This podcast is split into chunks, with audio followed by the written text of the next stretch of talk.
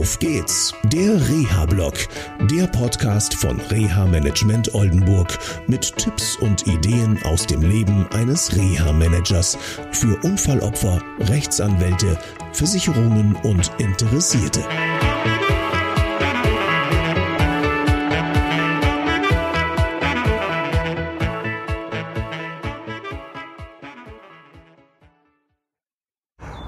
Einen wunderschönen guten Morgen aus einem sonnigen Oldenburg.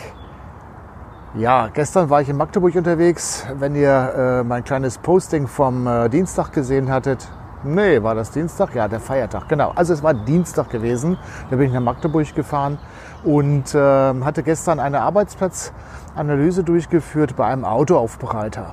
Ähm, es ist super interessant. Ich habe vor vielen Jahren schon mal mit Dr. Melzer, damals hat er noch im Reha-Zentrum in Kloppenburg gearbeitet. Heute, wie, wie, ihr wisst, ist er ja in der Klinik am Sendesaal tätig, äh, einen Arbeitsplatz einer Fleischbeschauerin angeschaut. Wir haben uns damals die Frage gestellt, warum kann diese Frau nicht arbeiten?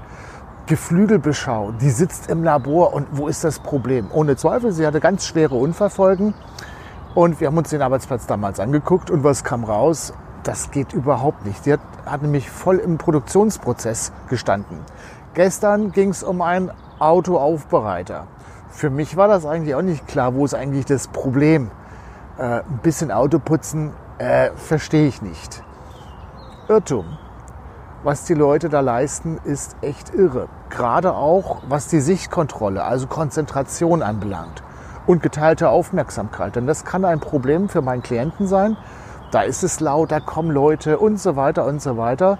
Es war schon sehr beeindruckend und wenn wir mal auf das Körperliche gehen, auch das ist sehr beeindruckend. In den verschiedensten Körperhaltungen muss so ein Autoaufbereiter äh, ja letztendlich arbeiten und er macht nicht nur PKWs. Er macht auch Transporter, Radlader und so weiter, sogar LKWs, muss sogar auf Leitern. Und das habe ich mir ehrlich gesagt so nicht vorgestellt. Ähm, wir haben einige Stunden zugebracht. Das Spannende war, dass der Arbeitsplatz nicht in irgendeiner Halle war, sondern dass man direkt vor Ort bei einem Autohaus gearbeitet hat. Also Arbeitsplatzgestaltung ist da natürlich so gut wie unmöglich, weil der Arbeitsplatz vorgegeben ist.